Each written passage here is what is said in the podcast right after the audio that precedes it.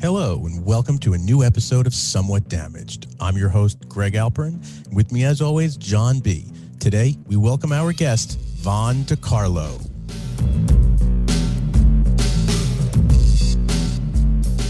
Oh, we're we're live, baby. We're starting right at the payment. You know how this goes. starting There's, right there's no, there. there's no. Oh, well, this is what we're doing. We're doing it. yeah, I think we're all feeling the same thing in, in different levels, you know, and just so many things I'm working on.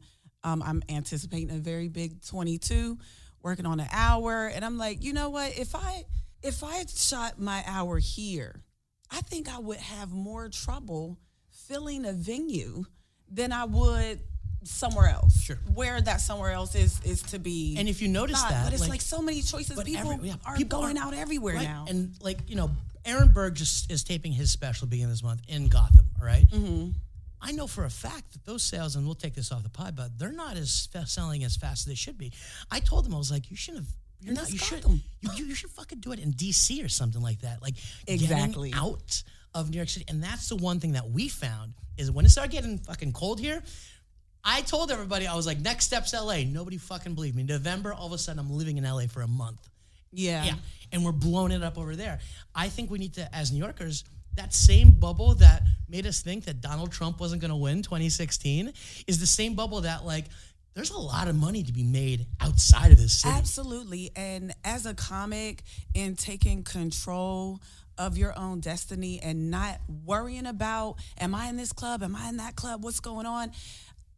My goals is to be able to headline across the country and eventually the globe, going out doing weekends and just taking control of who I am, you know, transitioning into a full time headlining comic.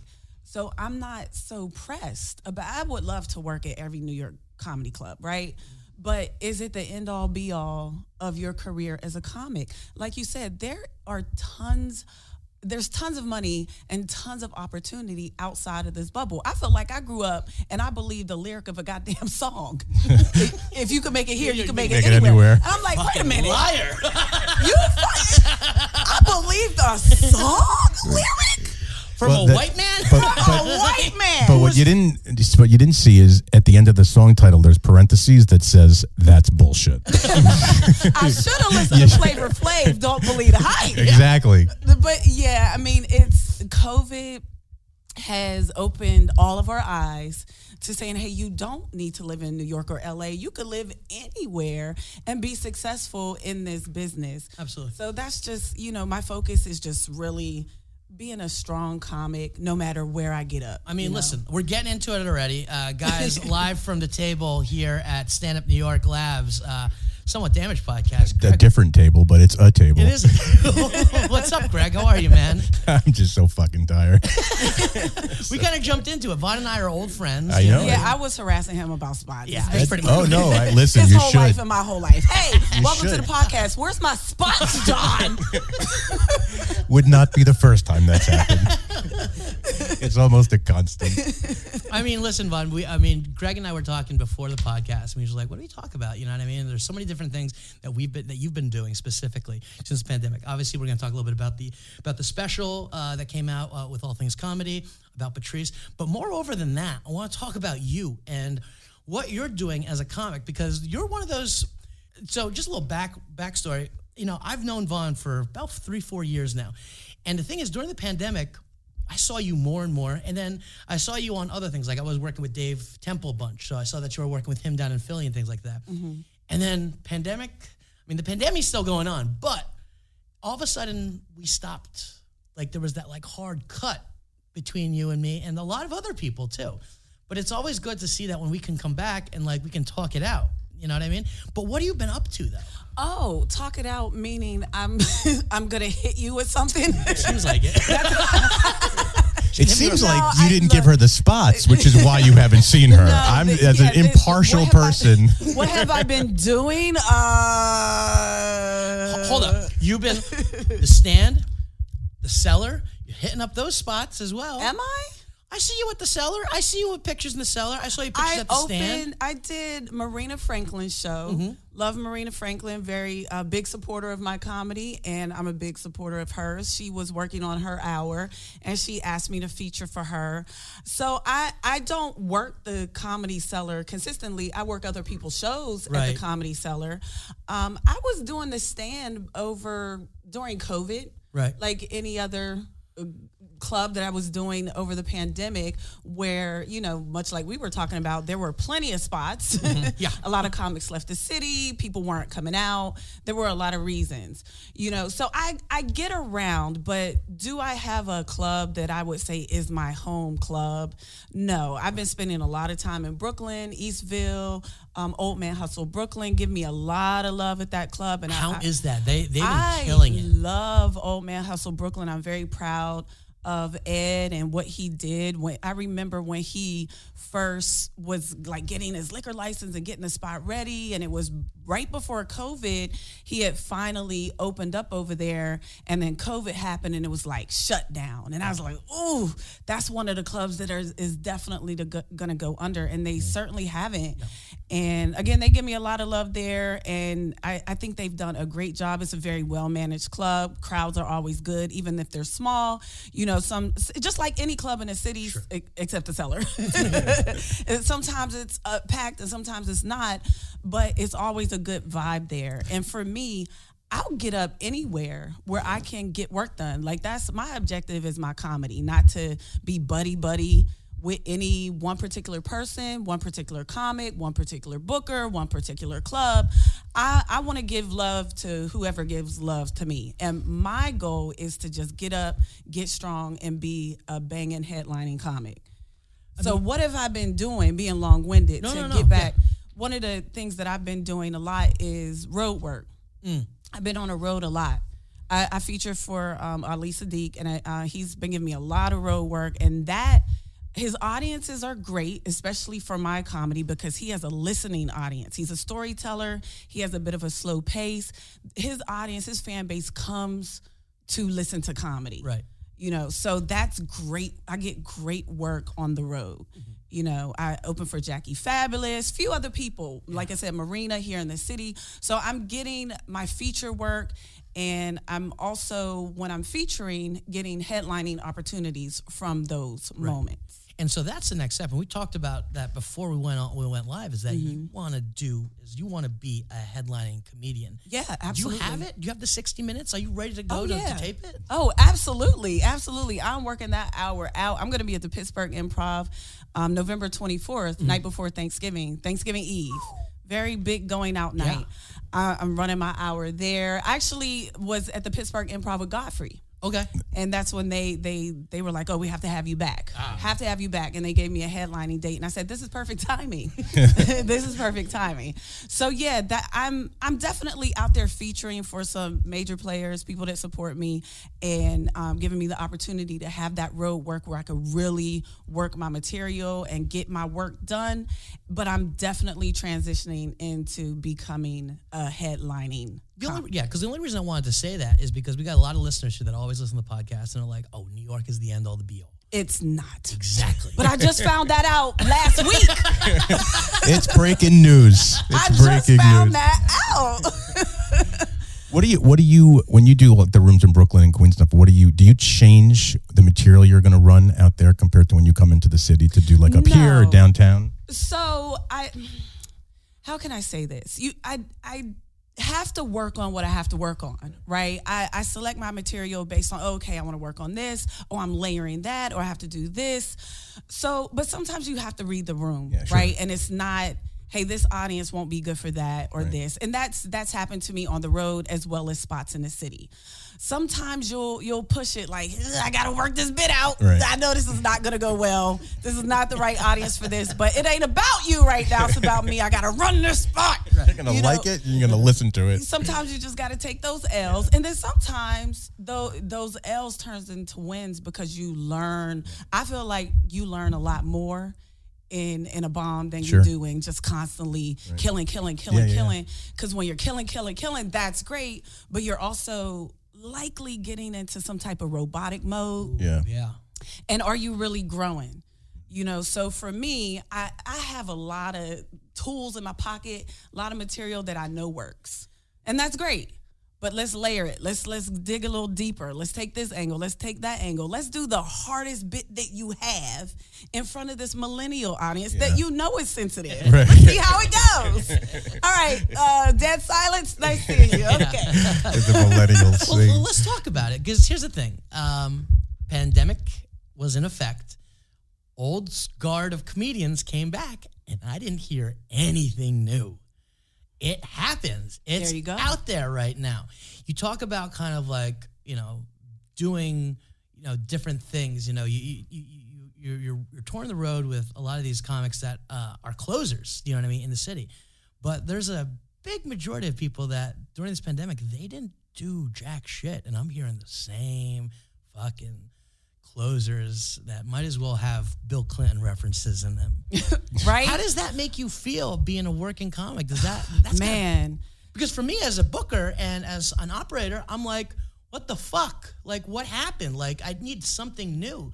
Like, Right. I you can understand that perspective that you have as a booker. But for me as a comic, it's very hard, man. You got to, for me, I got to keep that narrow vision and keep my eyes on my own paper, right? Because if I'm looking to the left and to the right of what everybody else is doing, you'll start to, it'll start to intoxicate your mind. Like wait a minute. Let me let me get this straight. You got four spots this club is giving you all the spots all the spots. But yet they're like running the same thing over and over or and it's the references are old. Everything that you just said but their opportunities are still there because they're vets they're this they're that. Or you could look at the other side of the coin where it's like this person got passed. Wait, this person got this person. Oh, you passing everybody. Oh, oh Okay. oh, just everybody. Oh, you wanna talk about Oh, it? Let's just talk everybody. about it. Everybody. Hey, hey, how about this? I don't even need to audition. I'll just give you my avails. Let's name some names. Let's name some names. So, I, all I'm saying is no names uh, no, necessary. I'm just kidding. all I'm I'm saying is two different extreme sides of the coin Yeah. for me that tells me on a daily basis, Von, keep your mind on and, and your focus on your own shit. Because at the end of the day, my journey is mine. And somebody probably has something to say about me. As a matter of fact, I'm almost 100% sure that they got all kinds of things to say about me. Oh, she shouldn't be doing this, or she got that because of X, Y, Z. and And people speak about your journey as if it's actual facts, like they were there. People will talk about people's bank account like they're in it. Like, what? Where'd you get this from? You know, so if you don't, in How does that this make business, you feel when you hear that? When, when you hear something about you uh, in this business? I mean, you talk you talk about being trying to be because listen, I've I mean, I, I I sit at that bar. I listen to. I go. I sit at other bars and I hear the stories and people shit talking other people and saying they got this because of this and this because of that. Like when you when somebody confronts you about that, how does that make you feel about doing your journey? Because you're grinding every Man, single week. it it's hard. It's very hard. But again, you it's it's a it's a job yeah. within itself just to keep your mind right and not um uh, people's opinions are not facts, right? Just because you say it does not make it true. And why are you so so concerned about what's going on in my world? Maybe something is lacking in yours. I don't know, but I, I just try again to keep keep my focus just on me and not let that dig in me. Now it's hard. I it is so hard because you want to defend yourself, you want to defend your character, you want to defend your work, you want to defend your talent, you want to defend all this stuff. And then it's like, well, wait a minute. You can't spend all your time doing that because then you're I- then you're feeding into it. I spent all Yeah. my time and gave all my energy to someone who might not even remember that they had that conversation about me because they were just talking shit.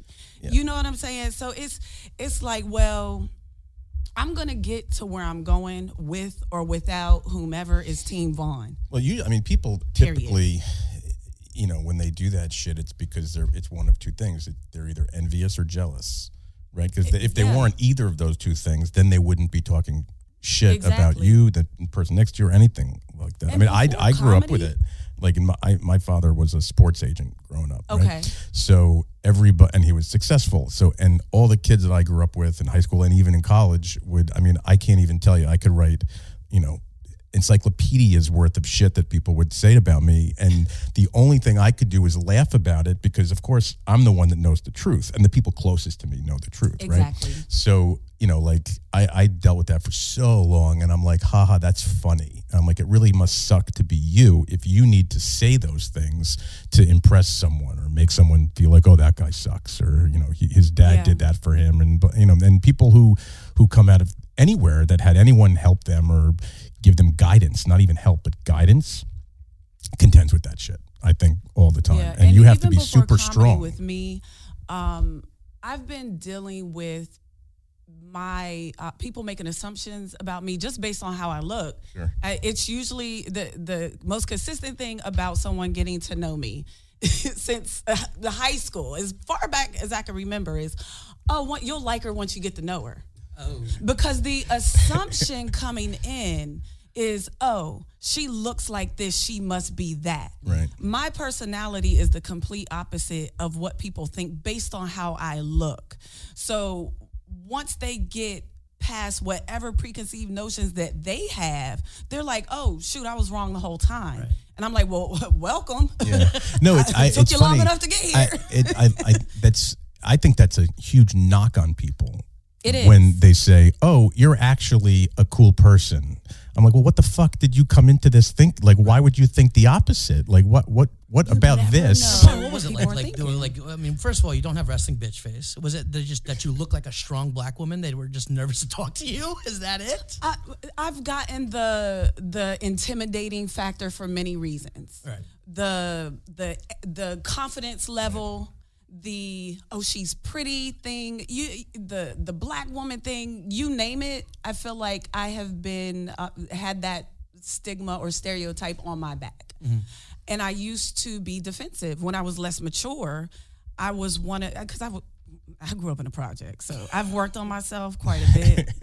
People just don't know, John. I'm like, sometimes things happen in these comedy streets, and I'm like, I got my Beyonce and my Solange on the shoulder, and it's I have to work Why, so so, why you got to bring. Solange to this? Going Well, after Jay Z at the white It- tuxedo. yeah, that I have my true TV bit. I talk about being refined ratchet, and I'm like, sometimes that Solange beat a bitch in the elevator comes out.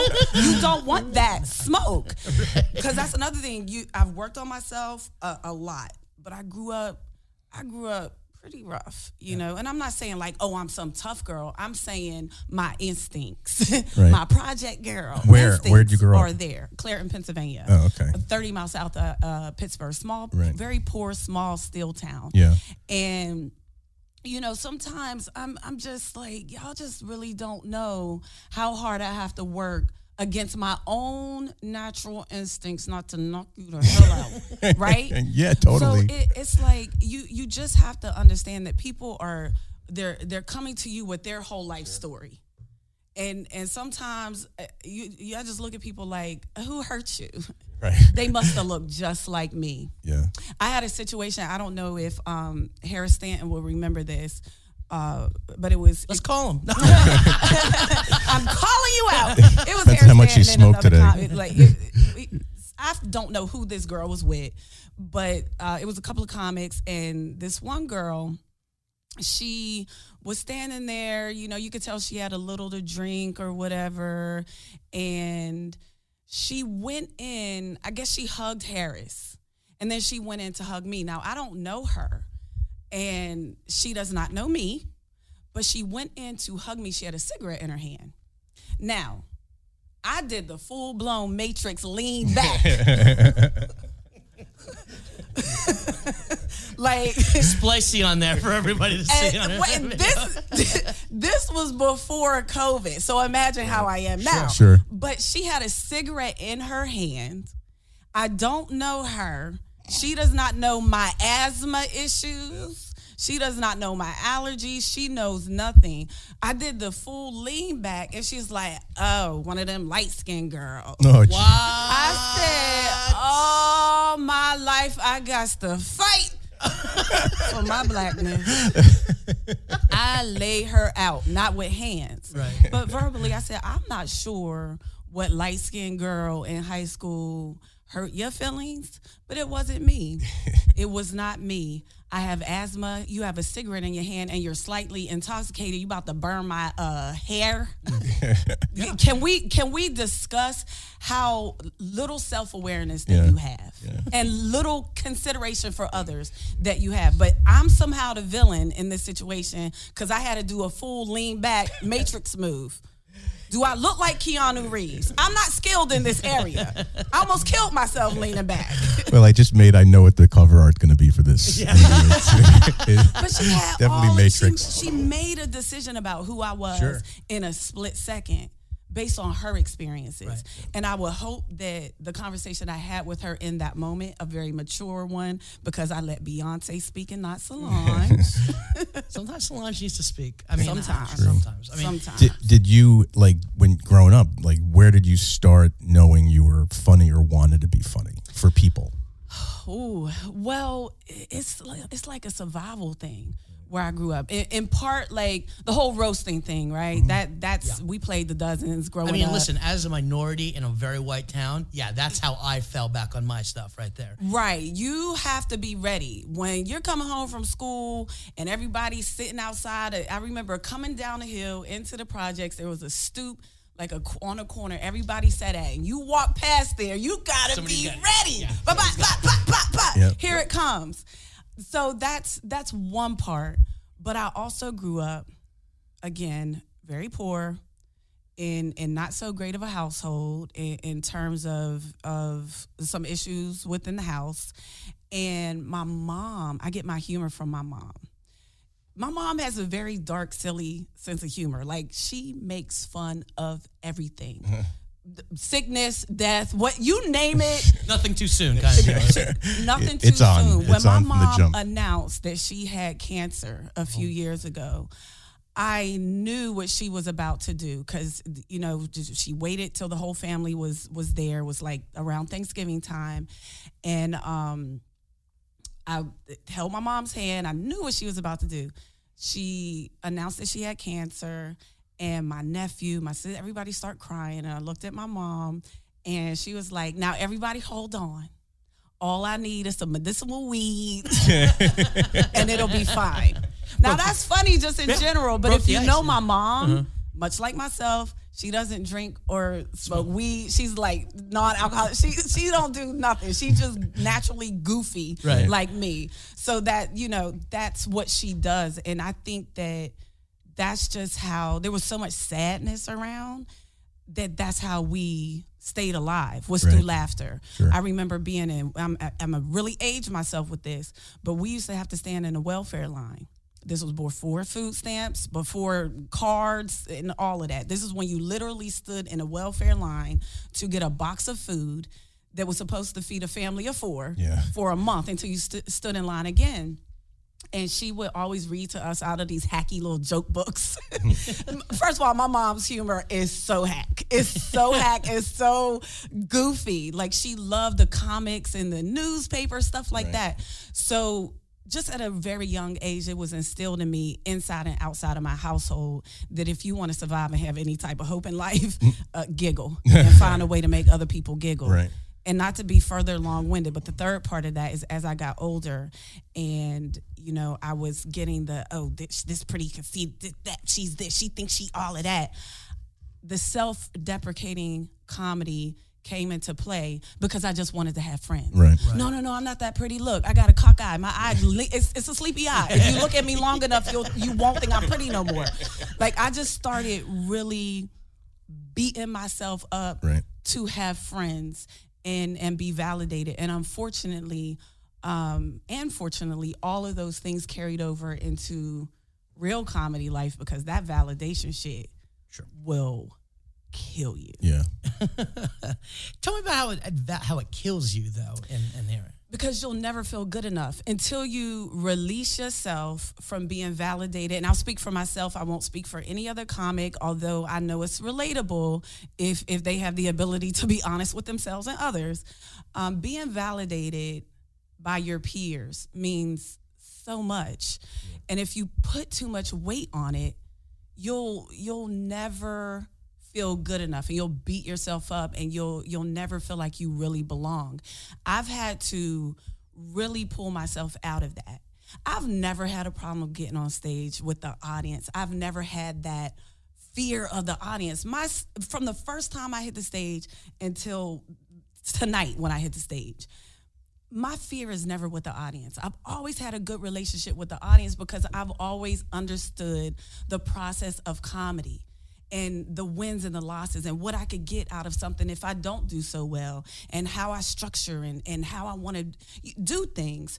And I I have accepted that that is the process of comedy and it's a process that I love. I love putting my material together. I love piecing things together. I love finding out after I fucked with a joke three, four times and it, it tanked that my natural first instinct was right. Go back Yeah. to the drawing board of the first thing you did. Are, are you? But- no, go ahead. You finish. Yeah, so it- pulling yourself out of the validation or what I would like to um, make a comparison to of the hip hop world, getting that Rockefeller chain, if you know what I mean. Right, right. Would Kanye Kanye West would still be Kanye West if Jay Z never put that chain around his Sure. neck, right? Maybe, maybe not. Kanye West still to this day seems like he's chasing validation Sure. from Jay Z. I mean, that's the thing, though. You, you, you, you sh- you're on the road with these heavy hitters, Ali, Marina, Jackie Fabulous.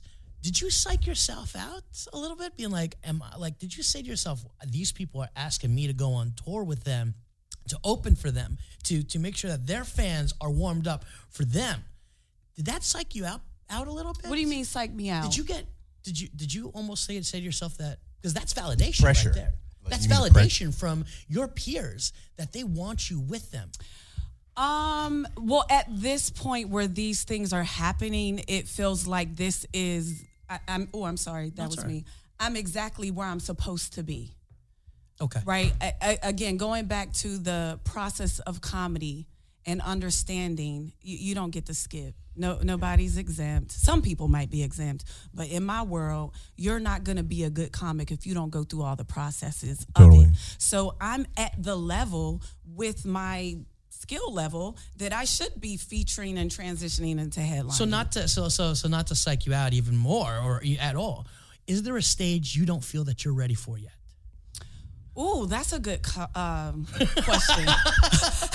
And I'm sorry to put that in your head. no, um, But it's like you, you you- you're so real about it, and the honesty I love about it because you know we can talk to comics all day and be like, I've done uh, the place in Nashville, uh, the Zanies. Grand Old Opry. Oh, Grand Opry. I've done Madison Square Guy. I've done Netflix, and they're like, we're always ready. But then sometimes I watch them and I'm like, oh, you were ready. weren't ready. I mean, sometimes the moment may get to you, right? You may feel like you're ready, and then you get there. You get there, and you're like, lights, camera, action. It's like, oh, this is what this feel like. So the way I'll answer that is.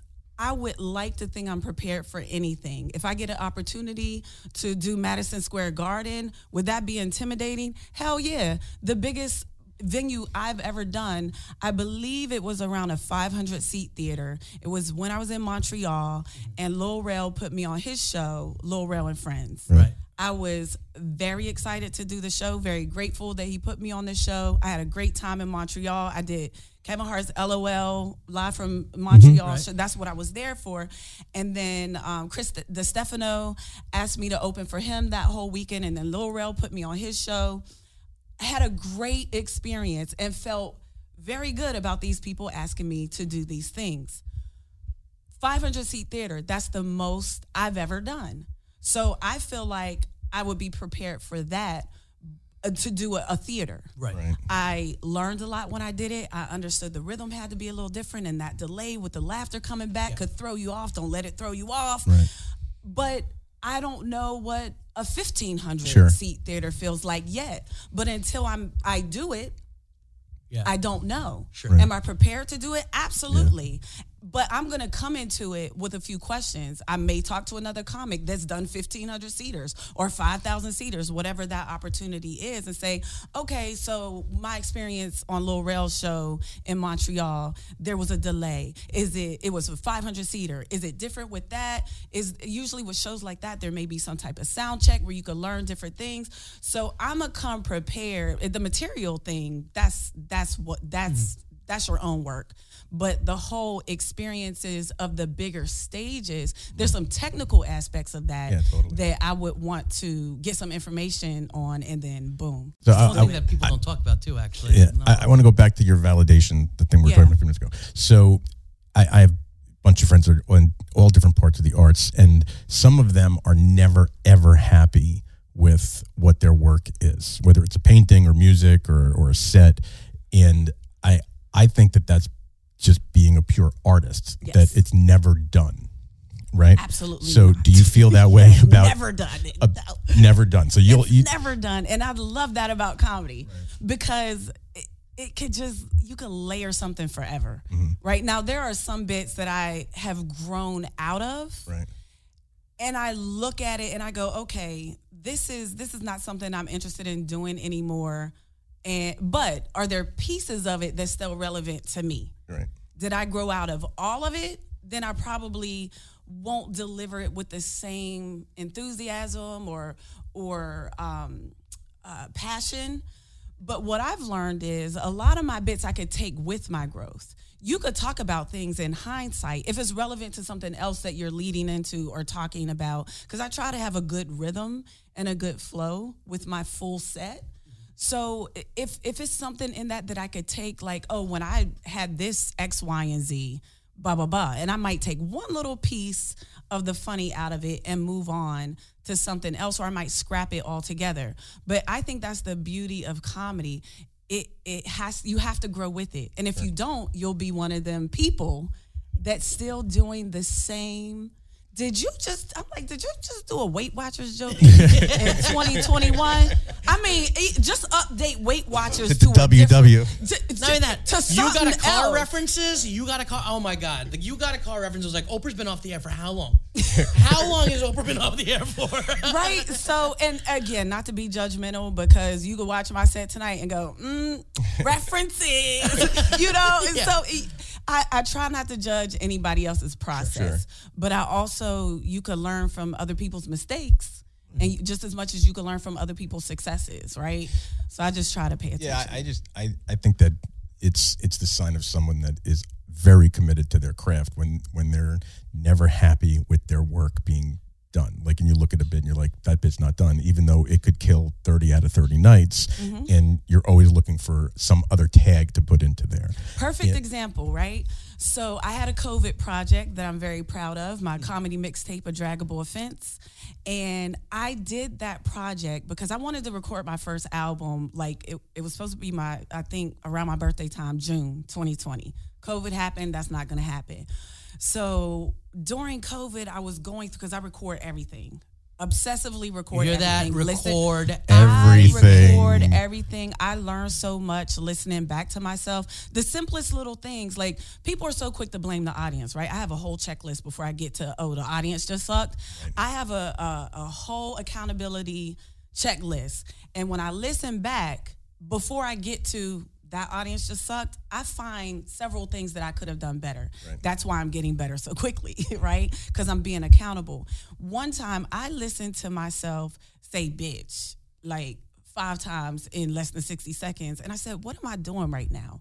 I could articulate myself without saying bitch. So I, I learned from listening back to myself, I'm either too comfortable and I'm on TV talking like it's just you and me, like I'm Kanye, or I'm losing the audience, so I'm trying too hard to be relatable right. and I start cussing too much. And I'm like, that's not necessary. And I also learned uh, there was, I forget what bit it was, but it was one of my bits that always work. And it just didn't work. And I'm like, they didn't laugh at all. I listened back to it and I talked too fast over my own punchline. I didn't yeah. even art- articulate the words in the punchline. I was like, oh, no wonder they didn't laugh. They didn't even understand what yeah, I said. Right. So Um, I I lost track. No, you were talking about the about the special, uh, The, yeah, the album. the album. that you Oh, wanted, oh, yes. my COVID project. So I started listening back to my old recordings because I was writing every day during COVID. I was like, wow, by the time I get on stage again, I don't even know what my album would look like anymore. I don't know what a special would look like anymore.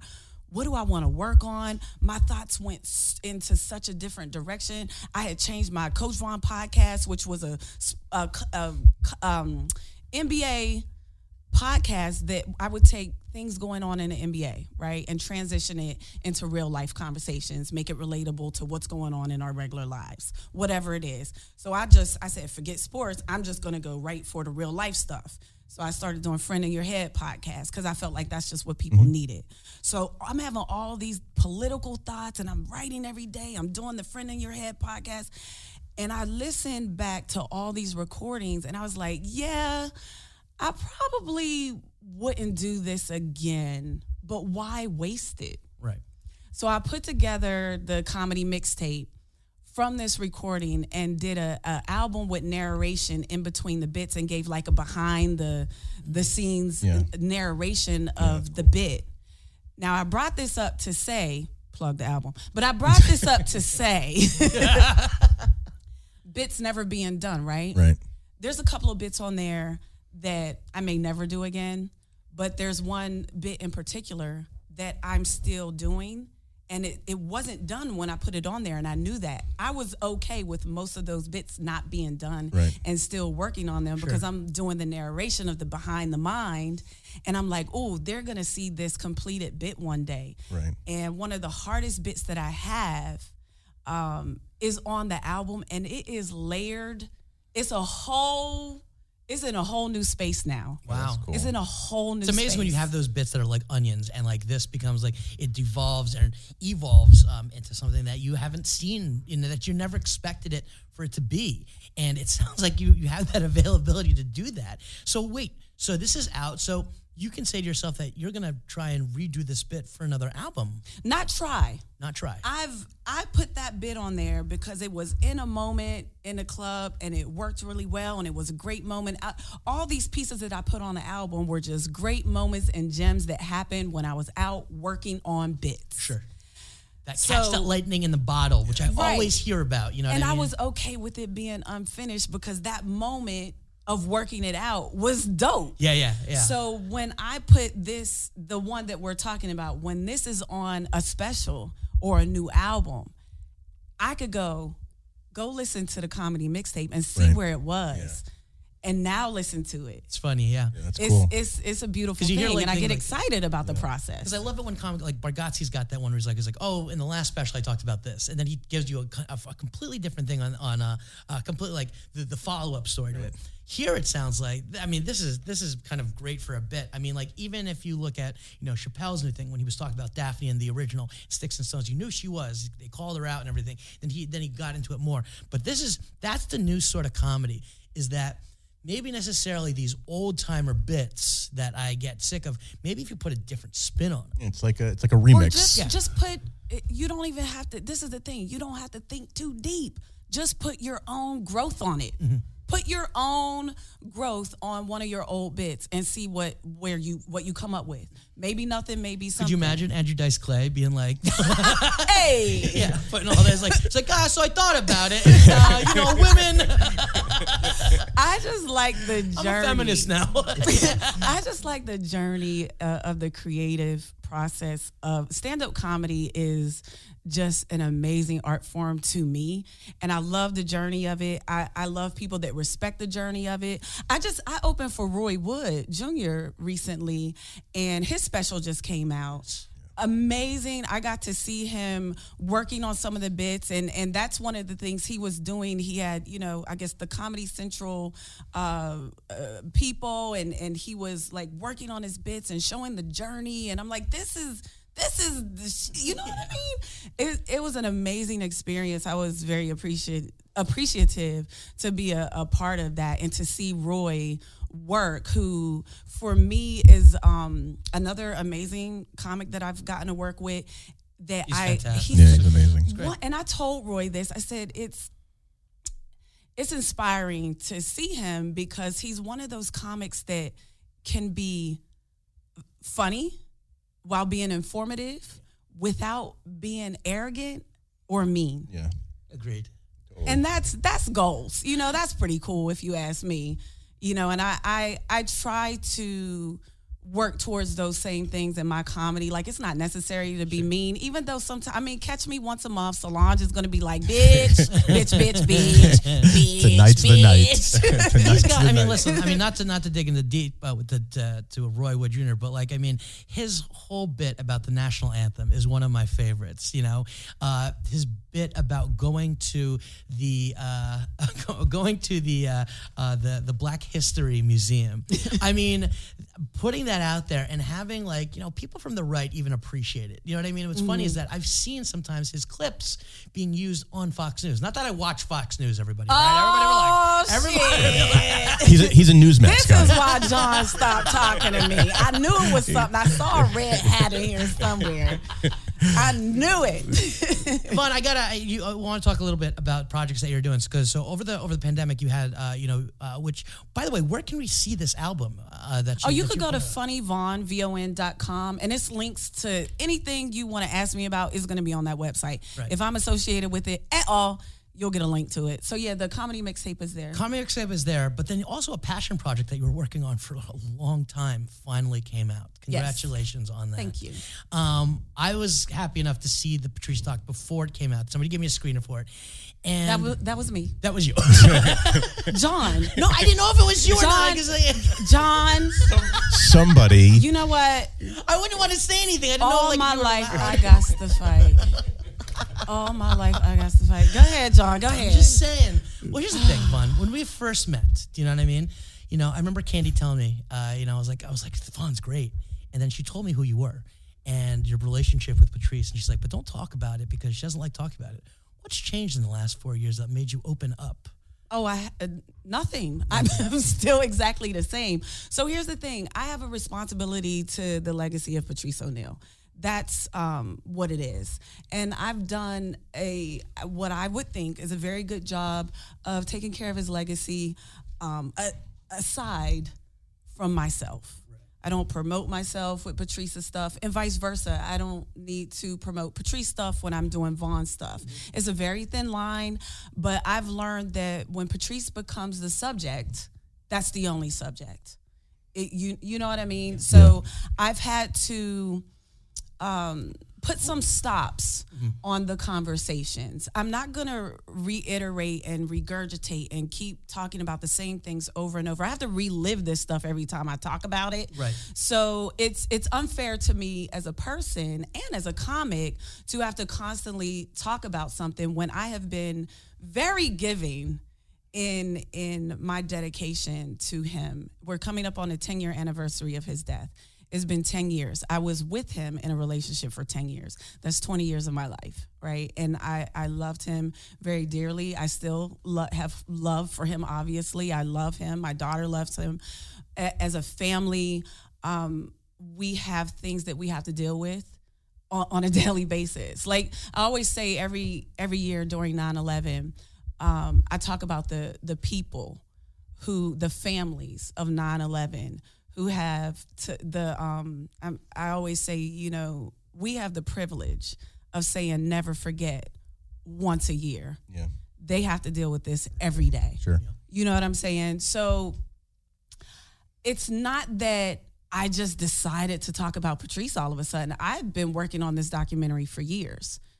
I did, I produced all three of his comedy albums. I wrote the book that he wanted me to write. And then I did the documentary. All of this, what all of it was out of love for Patrice and making sure that his legacy was sealed as best as I possibly could for future generations to come. You know, he he was very much deserving of that. But I also have to separate it as well because I have to give myself a fair chance, right? Mm-hmm. Because if I don't, um, no one else will, Well, that and that's thing. facts. Seeing you in the documentary, I'll be honest, I wasn't expecting to see you at all in it. I thought you were going to kind of keep yourself out of it, but I think it's such a. But then I didn't want to be in it. You didn't. I did not want to be in it. Uh, How'd you get it was- convinced? like, what what changed you, You to convinced be in yourself, I think. well, I had to accept the fact that if if any part that was missing that would um how can I say if I'm if I'm going to do it I have to be fair to the whole story, right? Sure. So, removing myself from the story wouldn't have been the right thing to do. Right. So I decided to go ahead and be in it, but I, it it was a lot of conversations between myself, the director Michael Bonfiglio, and Comedy Central, and it it, it was it was one of the most difficult things I had ever done. I mean, my interview was probably four hours Wow. and I was the last one that we did before we wrapped. And I, I just was like, look, I, I really just want to talk about the things that I need to talk about to humanize him. And even in doing that, I feel like a, a lot of times I overshared things that for me as a woman and as a person and, and even as a comic that I'm like, ugh, but this will be good to humanize him because people really didn't understand or don't understand in general that who you are as a, a, a person informs who you are as a comic. If you're the type of comic that is honest and and bringing to the stage your true life experiences and your true voice and, and your true self, then who you are as a, a, a comic is informed by who you are as a man or a woman. And I think a lot of times people just tap the surface of Patrice's comedy Yeah. without seeing him as a man. So it was important for me to be in it Sure. to help that angle of it get it. and, and humanize him. I watched it when it came out. I was I was on I was I wasn't on a vacation alone. I just was away by myself for like hell does ten days. but there's so much questionable stuff happening. I'm getting uncomfortable. I'm, is anyone else here? All right. So I was on vacation alone, and um, it was when the debut uh, the the doc came out, and I watched it almost every day um, because I was so curious about it. Because he was one of my all time favorite, is to this day one of my all time favorites. And the one thing I took out of it from being someone that watched a lot of documentaries is just the absolute honesty that I felt watching that about his life and his journey and his friends and you and all the people that were in it, which, you know, you don't always get that. Like people put out projects sometimes that are, you know, just the purpose of making someone look good or just only showing one side of something. Are right? you proud of it? I wouldn't have released it if I wasn't. Yeah. I I have been dragged through the mud about this documentary for what six seven years. I think I started the first iteration of the documentary started in like 2014 or 15 somewhere circa Yeah. uh, that date. I think it was 15. I think there's some old it- chairs in the background of the yeah, stand it's York, been a like, what year did long, we change long, long, long road. And again, I have been dragged through the mud about this project, and Even after it came out, people are still dragging you? it Fuck them. The, Sorry. the noise, the noise quieted down a bit, but there will always be those people Sure. circling back to what we said earlier. They are going to find any reason to attack they come after me they go after my daughter it's it's really quite disturbing and sad some of the things that i quietly have to deal Oh, with I'm sure. with these so-called fans of Patrice. It's like, oh, okay, so you're a super fan. That's interesting. I'm pretty sure he would approve you fucking attacking me and my daughter. Go for it. Uh, it- it's it's it's really strange the the the things that people have in their mind about me just because they think they heard Patrice say something in his comedy or or there's so many uh, things that I have to deal with, right? We already talked about this I stuff remember- earlier. I now remember- add yeah. Patrice to it. I, I mean, I Right. remember people at the bar and like people asking me like and be like, oh, and I'd be like, don't ask him. Like that's not none of your business. That I would specifically tell like even up and coming comics like, don't talk about that. Talk about her set. Talk about her. She's her own person on that. But the question is, are you done writing the legacy, or is there still more that you? Feel I've you need to tell? shared and overshared and overshared and overshared. If anyone wants anything about Patrice O'Neal, I would say go to patriceoneal.com. And you'll Check find out all three of his albums. His documentary, But watch it over than and over you go to again. Von Read the book. Read the book. I mean, I I overshared there. I talked about all his philosophies from my point of view as a woman, and people say there's life changing information in that book. I it could have probably have been a bestseller, but that w- I I didn't want to keep promoting it and promoting Right. it and promoting it. I wanted to do it, get it out there, just like everything else, and then get back to Von time. You know what I'm saying? So at the end of the day, I know I hear the whispers. There's people that probably think I shouldn't even be doing comedy. But imagine, right? I'm a woman, I'm a black woman. I'm a so-called pretty woman in a lot of people's eyes. I'm a voluptuous woman. I couldn't possibly be funny. Now add Patrice to that. And this is that's five things. That's five things that I have in front of me before I even say, "Hey y'all, what's up?" on a microphone. Before I even say my first joke, before I breathe into the microphone. These are the things that are ahead of me. And I've I've pushed through and, and I'm here. So And Von, I mean, based off of that, when I love you to death, I am so happy for all the success that you've been having. Thank I'm you. so excited for uh, to, to listen to this uh, this new uh, album of yours. I, I wasn't aware of it.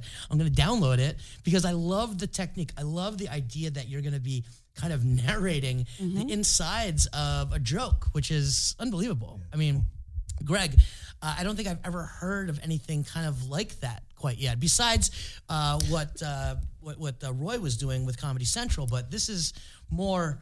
I don't know. Wait till you gonna hear what I I like Von more what I like what Roy, comes but- out of my vacation alone. John, listen, you don't have to compliment me or say nice stuff. Just give me some spots so I could grow my comedy for God's sake. I gotta work the material out. All right, when we're done here, we are going to look at some spots for Von DeCarlo because you're going to catch her here, or you can catch her in Pittsburgh the night before Yes. uh, Thanksgiving. Yes, November 24th. Show up and show out. I, I know we got to wrap soon. I'm just I just want to know about your NBA picks.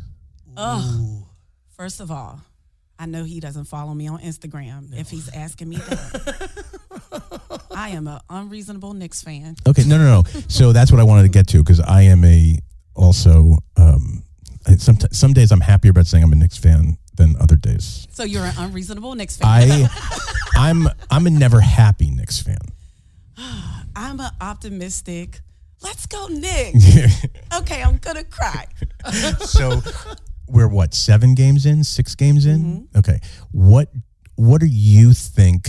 What would you be happy with at the end of this season? You know, I always say if we just make the playoffs, that'll make me happy. But we have. Right, last year. And when Carmelo, don't you No, disrespect no, I'm- I'm- Melo no, no, no. 62. No, no, I, I won't. Melo 62. Listen. We've done it. I I the first thing I did when I moved to New York City is I bought Knicks season tickets. First oh. thing I did. First thing I did. John, give me spots. you give me tickets. Well, time out. So No more conversation here. so I lived through in person 92 to 2002. Two finals, all those great years. Okay. I Hurt you. Who I hurt you? fucking Pat Riley. Um, no, actually Don Nelson. So lived through that, got rid of my tickets in 2002, right? And lived through all those next 10 years. Got a season package in 2012. I was like, all right, let me let me get back in. That lasted 25 games. And now I'm about to embark on that again. And I don't know if it's because I'm nuts or I can't get out of the Knicks fandom that I I don't know where it's at. So I'm kind of just taking the temperature of people that are also Knicks fans in a in that diehard kind of way. Like, what you- what's your expectation? Like, I'm not happy if they get bumped in the first round. Right. So let me let me do a real quick therapy session with you. Um, John's- call me Coach John's Von literally hating this. They don't call me Coach Von just for sports. I, they call me Coach Von because I'm a good listener and I have great advice. Um, my advice to you is just accept that you're a good person and you're loyal. Every Knicks fan I know is a, a good person because of their undying loyalty. And that's what I want you to concentrate on. That no matter what happens at the end of the season, you are a good man. You are a good person and you are loyal. And that's why you're a Knicks fan. Every Knicks fan I know is a good person and they're loyal and they're dedicated to the Knicks. Now, Amen. I'm not happy if they get out the first round. Okay. Uh, uh, uh, if if if wait, I said that wrong. If if they only get out the first Right. round, I would love to see the Knicks go all the way. Do I think it's with this team this year? No. No. But we're working towards that. Right. And just like in any relationship, you got to take your time and just keep building and keep building and keep building. And I'm going to I'm going to one of my goals in life is to get into a position where I can buy the Knicks.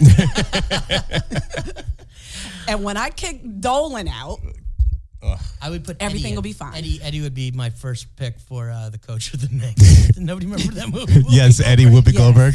yes. That's the only thing I know about the Knicks. Nobody cared about John's insert into this deep conversation Yeah, about the deep, Knicks. And I'm just like, hey, let's talk about this movie. I- the John, boo, that bombed. I- boo. I do think that for the Knicks, this is the most exciting team I've seen them put together Oh, they are in- very, very. since the, the Fun to 90s. watch. Right. And I think the youth on the Knicks is is superb. I think bringing in Derrick Rose was a kind of brilliant thing to do as far as where he is in his career and the skill level he has Mm-hmm. still. So I have high hopes, not finals hopes. I think Yeah. that that's crazy. and it's okay. Everybody can't make the finals. yeah. No, you know, know? two people. Eventually, Yeah. I still have hope. Let's go Knicks. I know, me too. Let's go Knicks.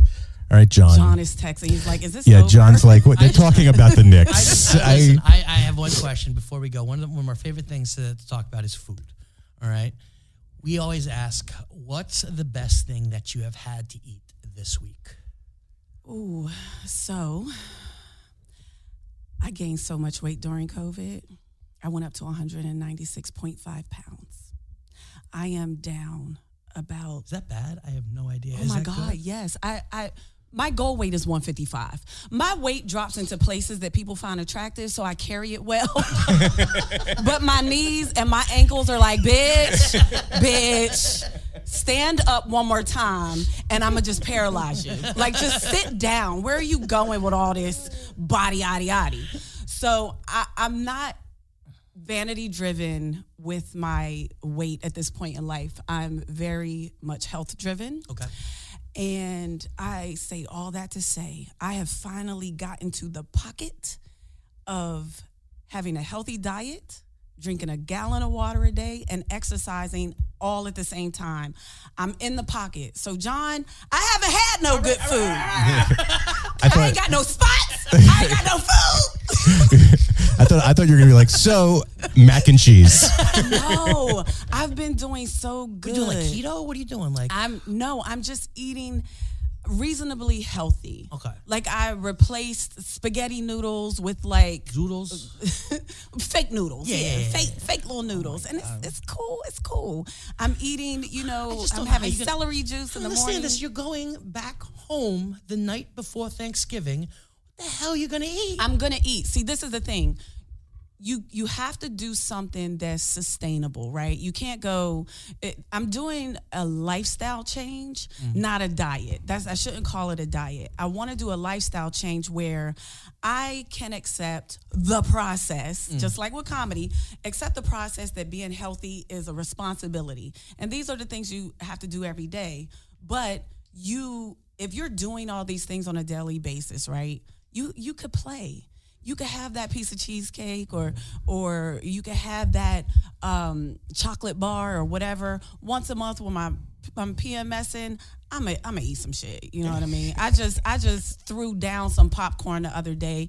Uh, a fan has sent me uh, black owned business popcorn world sent me a whole box of popcorn and it was delicious. So Caramel that's corn? there you go. That's what I had this past week that was delicious. It was birthday cake flavored popcorn. What? It was delicious and I ate it and I didn't feel guilty about it because I know I've been doing so good with my body all this time. I have room.